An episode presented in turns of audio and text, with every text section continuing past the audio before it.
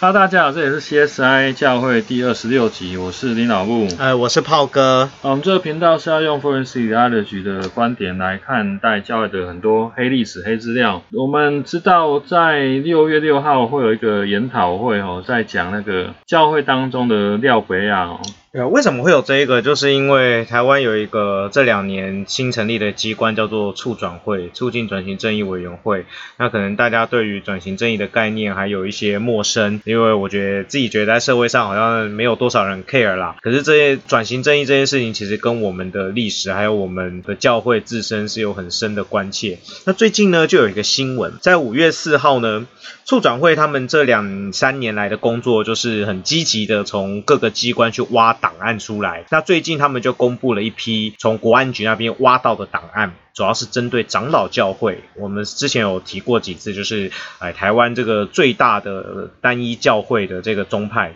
呃里面有部建了非常多的所谓的眼线。也不晓得有没有甚至进一步到廖培亚，就是他俗称的廖培亚。所以在六月六号呢，呃，我们有打听到，就是长老教会的其中有一间教会，他们会举办一个说明会，还是一个研讨会之类的性质。那到时候我跟林老部会呃伪装呃进去，来为大家收集一下资讯，再跟大家讲解。这真的很有意思哦，就是一般人大家都觉得说长老教是。很毒很绿的哦，绿到出汁的那种绿，而其实里面也是有一些料杯啊哦。对，而且不只是长老教会啊，就是我们看到在过去那一个戒严时期的年代，其实当时的基督教的氛围就是一面倒的，就是呃有一种共同的氛围，横跨所谓的国语教会跟呃长老教会，就是勇讲啊，蒋介石好棒棒。是世界伟人这样，那这这个其实大家在回头去看戒严时代的时候，大概都有知道这个印象。可是它具体在教会里面是怎么样发生这件事情的？今天想来跟大家聊聊这个脉络。那这个脉络姑且我们可以把它叫做党国基督徒啦。哦，因为跟廖比亚的状况可能也不太一样，是说，呃，这些去塑造说蒋介石好棒棒、世界伟人，类似像这样子的啊，他们本身都是基督徒，多数都是以外省族群为主，那很多都是在政府里面当官，然后那时候就跟着国民党一起来台湾，所以现在是他。们本身其实跟政治的关系，跟呃蒋介石一家的关系是很渊源是很深的。哦，那长老教会的部分比较是呃，因为长老教会大部分是本省人跟原住民嘛，那所以他们比较是被渗透的这样子的概念，然后或者说里面的人呃被政府说服或者威逼利诱啊来当眼线啊，这种是比较是廖北亚的脉络。那我们今天想来跟大家聊聊，就是党国基督徒的这一块。那我们推荐大家可以去找。一本书来看啊，那个作者是之前在中原大学嘛的曾庆报老师，他好像后来有离开了嘛。对，因为写了这本书之后就。对。所以这本书叫做《约瑟和他的兄弟们》。对，因为中原也是党国基督徒的大本营。对，非常的党国大本营。那。大概在那个年代，哈，其中有一位很代表性的一位党国基督徒，就是后来有当到中原大学校长的张静瑜。对对。然后那个张静瑜，他的呃“静”是安静的“静”，愚是愚昧的“愚”。其实我觉得名字取得蛮不错的，对，很有那个那个琼瑶小说的那个味道。然后他简单说，他就是政府的高官，然后好像是什么航空司令之类的，然后什么空军队长之类，当个很高的官。对，然后。可能也算战功彪炳吧，就是在那个国民党以前打内战的时候，就是东征什么北伐，啊然后打军阀那个年代，他北伐的时候就跟老蒋在一起，对，所以就关系很好嘛。然后他是基督徒，然后后来那个还有另一位，就是也是非常呃代表性的人物，叫做陈文秀，然后陈是成功的陈，呃文字的文，呃秀外汇中的秀。其实我觉得名字都取得还蛮不错的，那个年代的感觉都有读书的，都是真的是读书人啊，那个年代的外省精英这样。啊，他们两个算是一个代表性的人物，就是呃呃，在铺陈了当时的那个反共护教的这个神学。哦，所以呢呃后来因为那个刚刚讲到张敬瑜当了中原大学的，曾经当过中原大学的董事呃校长嘛。那所以这位真清豹老师，他替我们搜罗了很多的资料，写了这本约瑟和他的兄弟们以后啊，当然就凄凄惶惶的就要离开中原大学，得罪老东家了，把老东家的疮疤给揭出来。啊，最好玩的是。他后来我记得他是到辅仁，对对，然后呢，很多人就鼓励他说：“ 哎，那个你接下来该不会就是要写天主教的黑历史了？” 对，所以搞不好下次那个曾老师的新书出来以后，可能他又要再再去找寻觅下一个专门克老板的。对，所以所以会不会他到每个地方教会都会觉得说：“哎，你是不是来搜我们的黑资料？”这样，这是我们 CSI 教会的好朋友。对，所以我们非常感谢曾老师，帮我们提供了很多的弹药资源，这样。嗯，对，那刚刚就是提到那一个年代的这个反共护教神学，一九五零六零年代。到七零年代算是达到一个高峰。那简而言之就是说，第一个蒋介石好棒棒，嗯，他是世界伟大的救主，嗯，然后呢，共产党是万恶的共产党。当然我们也也可以了解嘛，那个整个社会氛围。但是这个反共的社会氛围在呃教会的生态里面就会变成就是说，呃，共产党打压我们宗教自由，对，所以呢，我们要拥护一个救主，我们的呃这保护我们基督教的救主就是。台湾当时熊多位的基督徒蒋介石，嗯，哎，大家应该要记得，就是蒋介石他也是基督徒，哦，那个宋家王朝那边那个电影啊，我不知道林老木有没有看过，我觉得中间演的那一段还蛮精彩，就是蒋介石在上海时候，为了要去拉拢宋家。然后那时候电影就是显示宋家是有受洗，他们都是基督徒。嗯，他们家是卖圣经的。对，卫理公会的。然后那个好像他们三姐妹都送去读，就是反正很好的美国的那个教会学校女校这样子。然后电影里面就是那个他的宋美龄的妈妈，就三姐妹的妈妈，就出了一个题目给蒋介石，就说好像你一个礼拜内要把圣经读完。然后要回答他几个问题之类的。圣经小学堂。对对对，对，所以蒋介石其实他确实真的是基督徒。然后后来有通过宋妈妈的圣经测验的。宋妈妈小学堂测试及格这样。对。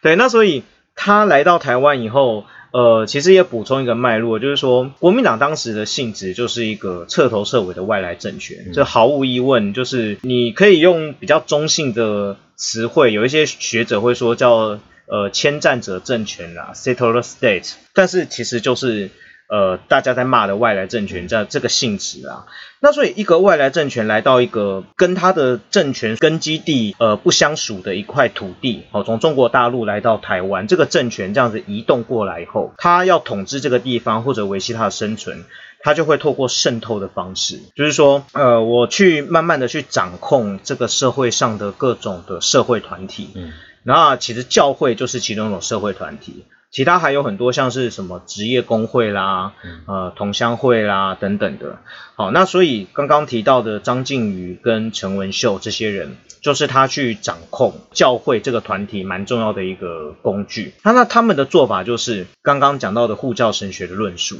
啊，蒋介石是反共护教的伟人，的救星啊，对，世界的伟人。啊，我们要对抗这个万恶的共产主义，这个无神论的，而且大逆不道的，而且那时候还说共产党是敌基督哦。对，嗯，所以我们就一定要拥护蒋介石，这样。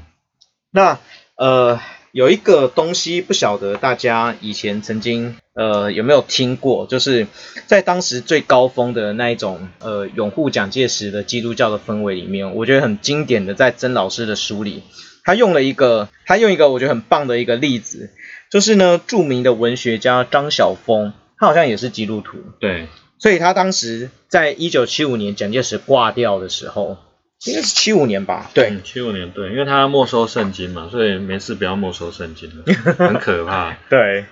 那蒋介那个张晓峰就在当时的一个期刊里面，总而言之就写了一篇追思的文章，然后非常的，呃，我大概读个几句啊，主啊，你所爱的人睡了，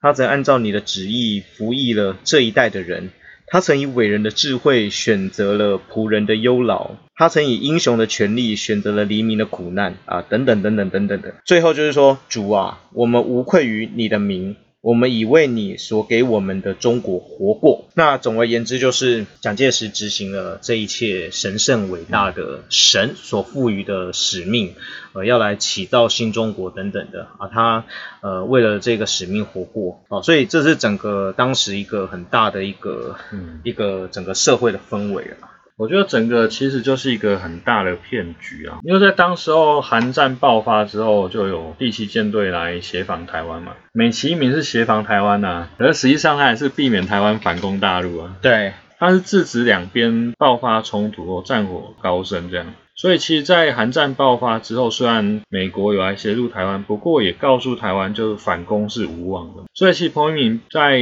韩战之后就已经有那个台湾人民自救宣言出来，在这个宣言或者美国态度出来之后，你还一直要标榜说你是反共的救星，对我觉得那其实是一个谎言啊！我觉得你其实自己也知道反攻无望，然后你还是要呃为要安抚这些党国基督徒或是中国来的难民、政治难民这些，你势。必要还是要站在那个神坛上面，然后被供奉了。所以我觉得一九七五年也是对党国基督徒来说是一个很，我们将心比心来说，也是一个很难熬的一一年啊，就悲愤的一年，很悲愤一年，因为他们终于还是要被迫接受反攻是无望的。因为蒋介石再怎么说，他还可以说是一个军事天才了。至少在在中国长远的历史，很少人可以北伐成功了，他算是其中之一。对啊，有人统计过，中国政权南方政权北伐成功的只有那个明朝那个明成祖跟后来的蒋介石，是从南方打到北方打成功的。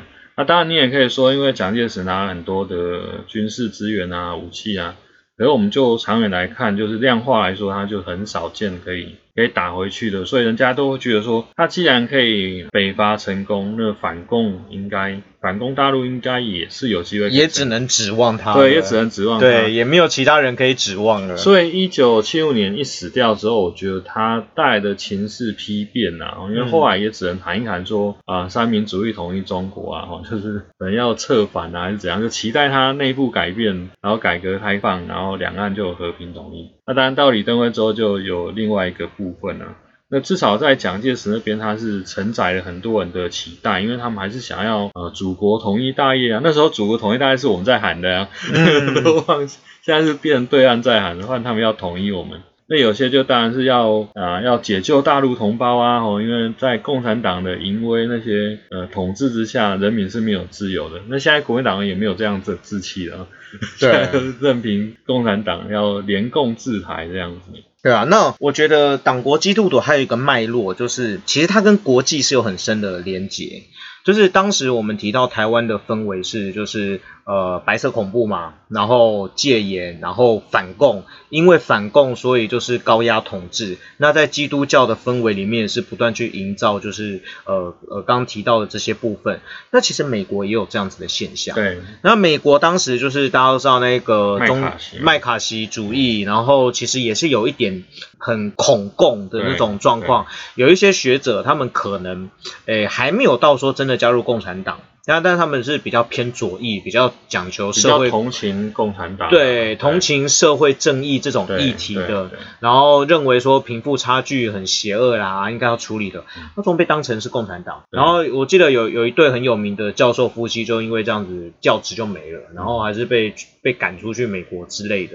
那我们刚有提到反共护教神学的代表人物，一位是张靖宇，另一位陈文秀呢？他的身份就叫做呃万国基督教联合会的中国分会会长。这个万国基督教联合会的头头，呃，是一位非常非常有名的美国的基要派的牧师，叫麦金泰 （McIntyre）。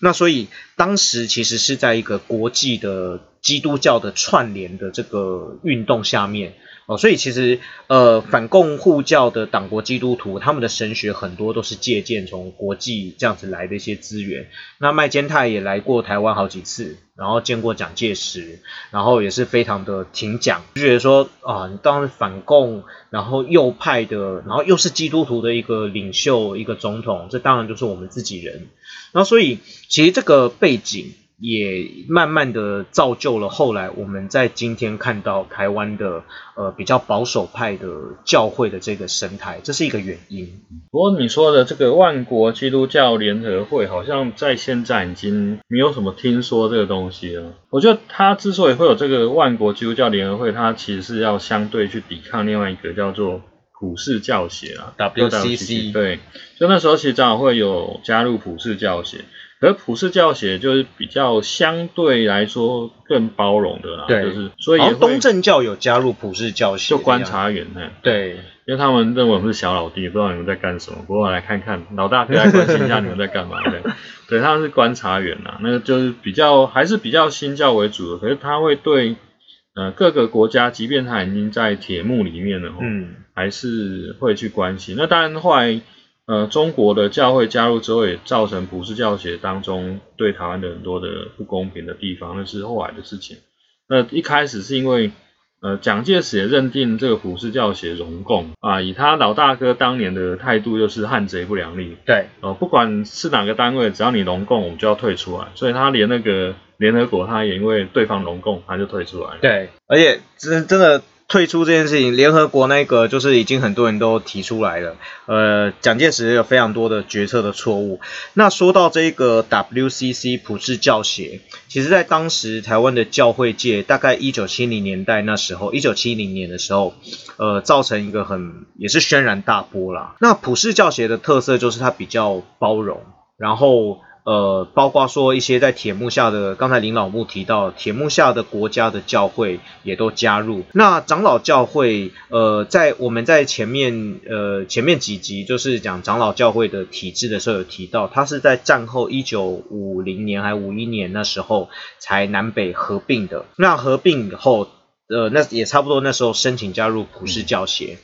那所以长老教会加入普世教协，其实对于就是说台湾的教会间的跟跟国际的连接，算是一个应该以如果我们今天以国际化角度来讲，应该是蛮正面的一件事情。可是问题就出在于说，后来普世教协也允许了中国的教会加入，哎，这个问题就大了。那蒋介石就认为说汉贼不两立，刚才林老木提到的，所以他们就回头来施压，台湾的长老教会应该要退出。那这件事情在长老教会内部引起非常大的动荡，因为其实当时人就觉得说，诶，第一个普世宣教应该是基督徒的一个使命，所以我们加入一个呃一个普世的组织，应该是好事。是好事嘛？因为我们跟国际连接，然后呃，比方说国际的宣教事工有很多种，可以互相帮忙，神学上面的呃交流等等的。比方说呃，台湾人可以差派牧师去可能外国比较多台湾人聚会的地方去呃去做事工等等的。那所以呃，长老教会就受到了蛮大的压力。可是呢，呃，最后事件的一个算是一个高潮点，就发生在一九七零年，长老教会当时的总会的议长，一位医师叫做谢伟。那他当时就是呃，在国民党给他很大的压力，要求总会要通过一个对议案，要退出，要退出普世教协。那其实来来回回拉扯了，好像一两年有，反正提案，然后呃，总会内部也是很多人不太不太同意，可是也也有些人可能就是我们之后呃六月六号去听完以后会跟大家分享的，可能是廖北亚啊、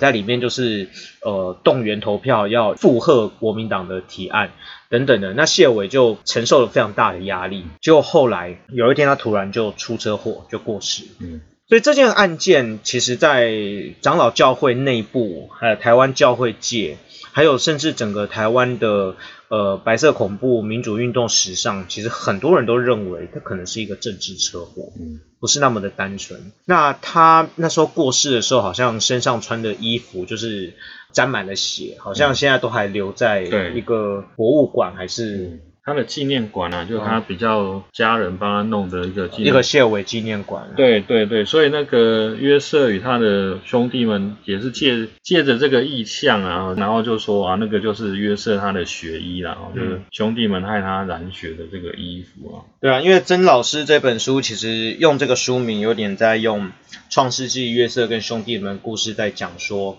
哎，北北东西比都抖啦，嗯啊，你不管是外省本省的，大家都基督徒，嗯，可是你在那个年代，相煎何太急。对，好像彼此就是有一些互相出卖的一些事情，对，哦，那就是还有我们在台湾，呃，有一些比较著名的一些教会，它的建筑物是就是蛮以建筑物闻名的。那其中有一间就是呃，在我们的立法院旁边有一间长老教会的教会，嗯叫做济南长老教会。它其实有两个招牌，一个是台湾基督长老教会暨南教会，另外一个是台北国语礼拜堂。对，这个听说是蛮复杂的一些过程，我也不是太清楚。但是我后来上网有看到，就是说它的建筑是蛮有名的，大家如果经过，应该很容易会被吸引到，很漂亮。那它的那个设计师跟那个总督府的设计师是同一个建筑师，好像是叫井守勋吧，有点不太记得。那在一九八零年代时候，那时候。还发生了一件事情，就是说，因为蒋介石一九七五年挂了，那很多这些就是党国基督徒们就悲愤啊，然后就是呃希望说，就是要不知道怎么样去追思这样一位堪比基督在世的一位伟人。他们想了一个点子，那我们来盖一间纪念礼拜堂吧。然后所以他们脑筋就动到了这一间呃日治时期留下来的这一间呃礼拜堂这样子。然后以前好像叫信丁教会，那后来就是呃演变到战后就是林老木刚才提到的，他同时是济南长老教会，又是台北国语礼拜堂。这样，好就把脑袋动到了这一间长老教会济南长老教会的头上。那结果后来好在就是说弄来弄去，弄了一段时间，流程还没有跑完的时候，哎，蒋经国挂了。蒋经国挂了以后，换成李登辉上台。那李登辉上台，呃，他也是基督徒嘛，可能他比较知道这个状况，所以后来这个案子就是送到他手上的时候，本来要把济南长老教会给整个打掉，然后盖一间不知道七层楼还对十几层，嗯，然后名字都想好，叫圣界。食堂的一个教堂，然后有这个案子，这设计图都画好，我们现在史料都找得到。然后就李登辉后来看一看，觉得这个凶悍嘛啦，就把这个案子给给打掉，否决掉。哎，对，所以我们今天才留有一间，就是呃被台北市政府定为三级古迹的济南长老教会兼台北国语礼拜堂的建筑物存在，这样。而且那个提案人也不是济南教会，也不是台北国礼拜堂，他是在那个国北师旁边有个灵光堂的牧师，对，雍公堂，雍公雍公的雍公，对。对，所以我觉得回顾这一段历史，我觉得我们可以思考一下，就是那在这样一个时代的背景里面，教会的生存或者教会的生态是一个什么样子？我自己觉得有点像是基督徒同乡会，嗯，政党或者说政治势力，它需要很多不同的人民团体去支持它，对。然后教会在这时候好像就变成人民团体当中之一这样。你看，就像很多每次选举的时候，就是什么里长要带团出去玩啦。比如说台北最大的新北跟台北势力最大同学是云林同乡会，然后你所有的政治人物都要，他们只要办同乡会参叙的时候，都一定要去。对，对，我觉得教会在这个脉络里面有点像这样子的一个团体，就是说我需要你的动员，需要你的支持。那可是对于那个年代的基督徒来讲，基督徒难道应该甘于这样子的身份吗？其实，因为那时候蒋介石毕竟也是当时候最高层级的、最高职等的政治从业人员了所以他们也多多少少是与有荣焉啊。哇，那个基督徒弟兄，然后当到那么高，而且那时候其实蒋介石有对基督教做一个还蛮有贡献的一件事情，就是劝人读圣经的小短文这样子。哦，对，就那时候刚开放原住民部落可以去宣教，就日本实在是不可以的。嗯，然后后来就开放。可是你在同时又很提防那个共产党的读书会，所以那时候哎，看到一群人聚在一起在读一本小本本，这到底什么东西？对，然后我觉得如果是圣经，哎就 OK，就 OK。对，因为蒋介石有鼓励大家可以读圣经，哦，他就可以拿那那一本小本本，就是对蒋介石弟兄鼓励大家读圣经，然后来当护身符这样。对，所以有也是有对教有帮助的地方，而且他就是。就是一个算是全国那个基督徒的一个典范，因为他最高了，他已经到总统，已经 top 了。不过我觉得有时候很多人都会说，我们从历史中学到的教训就是学不到教训。有时候好像真的是这样，因为其实同样这样子的呃基督教伟人化的情形，在希特勒身上也发生过。对，嗯希特勒当时也是一票一票投出来的。对，然后。呃，很多的德国的教会，好像特别是新教的教会，对对啊，对，就我们新教路德宗的支持度特别高。可是同样的历史来到了东方，那一样，因为有一个很大的敌人——共产党。所以教会也变成就是需要一个一个救星一个伟人来带领这样。可是我自己会觉得说，我们的信仰或者我们的教导应该要提供我们更多去跳脱这个世俗一个更高的眼光，因为我们应该要看得到，就是要对抗共产主义或者说一些邪恶集权错误的思想。其实靠的不是一个另一个世俗的伟人，嗯因为这个另一个世俗的伟人自己也可能是一个新的偶像。对对，所以我觉得这一点在其实，在我们的圣经里面有非常多地方都在教导我们要小心，呃，这些偶像会不断的在出现。嗯那我就回顾这段历史，我觉得看到的就是我自己看到的这一点，就是呃，我们在追求真理的过程中间，可能也不小心，可能拜到的是另一尊的偶像。对，因为为了要对抗共产党那个邪恶哦，我觉得蒋介石他自己有点扭曲，他自己也变得有点邪恶起来，所以我们后来看到很多的判决啊，他只要一点点沾染上啊，什么读书会啊，然后再死人可杀。对对对，那死之可也啊，对然后而而且甚至会逼迫那个法官说，他明明就军法官没有判死刑，他可能判无期徒刑或者是十几年，结果蒋介石大笔一挥，此人可杀也，就变死刑了。对，没错，就可能啊、军法官那边也觉得说啊，那证据不足啊，有可能是诬告啊，可是上头压力那么大，然后判一个什么罪名，可是蒋介石还是不满意啊，就啊，明明就是证据确凿，然后就，嗯哎、我们可以可以法院的判决送给总统再再签的嘛？对不行啊，那就是在那个特殊的情况下。然后做出这样的事情，我们现在才需要有转型正义的部分啊，因为当时候即便在宪政体制下，还是有很多像判决怎么可以让总统再签注呢？所以一方面我们可以用同理心去理解，就是说，呃，在那个年代，呃，这些呃积极护教反共的基督徒，可能他们内心真的有很大的恐惧啊，担心说共产党的赤货、红后、红货，呃，威胁到整个世界。可是我觉得我们的信仰也要更呃帮助我们，是作为我们生命中的亮光。我们要看到，就是说，呃，在当时的宪政底下，行政司法各有分属，对，怎么可以由总统来裁决这个人？所以，呃，像这样子，在我们今天的法律体制是违法事情，其实在当时也是违法的。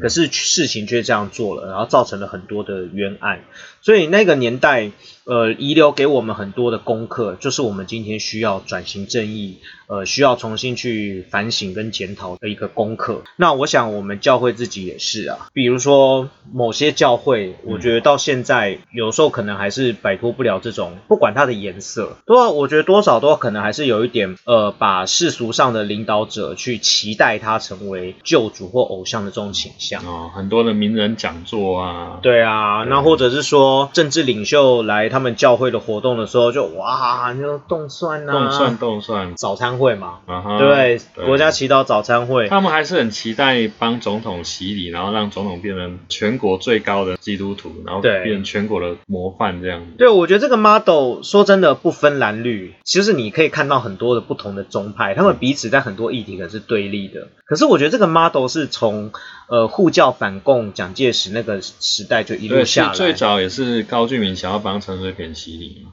哦，然后后来到其他的人想要帮马英九洗礼这样。对。啊，可是马英九后来自己说他以前就洗礼过啦，对他他很久，他说他 N 百年前就是基督徒之类，对。好，那不管他。对，所以我觉得这一段故事应该是给我们当代有很大的提醒的啊，因为这样子的人性，我觉得在现代的人其实都还是会存在着啊，即使是我们年轻的一辈，未来等我们有投票权，或者说慢慢大了，可能也会这样。所以我想回顾这段历史，也是提醒我们当下。所以我觉得现在我们又重新又要对抗中国了，不是吗？嗯而我觉得现在我们站在一个比较好的位置，就是说我们是用我们的生活方式哦，就是民主自由的方式去对抗它，而不是我们又在形塑一个政治强人去对抗它。那当然，对我们教会来说也比较乐得轻松啦，然后我们就不用再去呃说人家是敌基督啊，然后我们去形塑一个民主的救星，然后来去崇拜这个救星哦，然后来盖过耶稣基督。我们在赖上面有社群哦，那也欢迎大家可以匿名来参加哦。那在我们收听平台上都有可以加入赖社群的那个连结哦，也欢迎大家可以点击这个连结哦，然后来加入我们。好，那我们今天就跟大家聊到这边喽，欢迎大家继续关注转型正义以及教会内部的黑历史，拜拜，拜拜。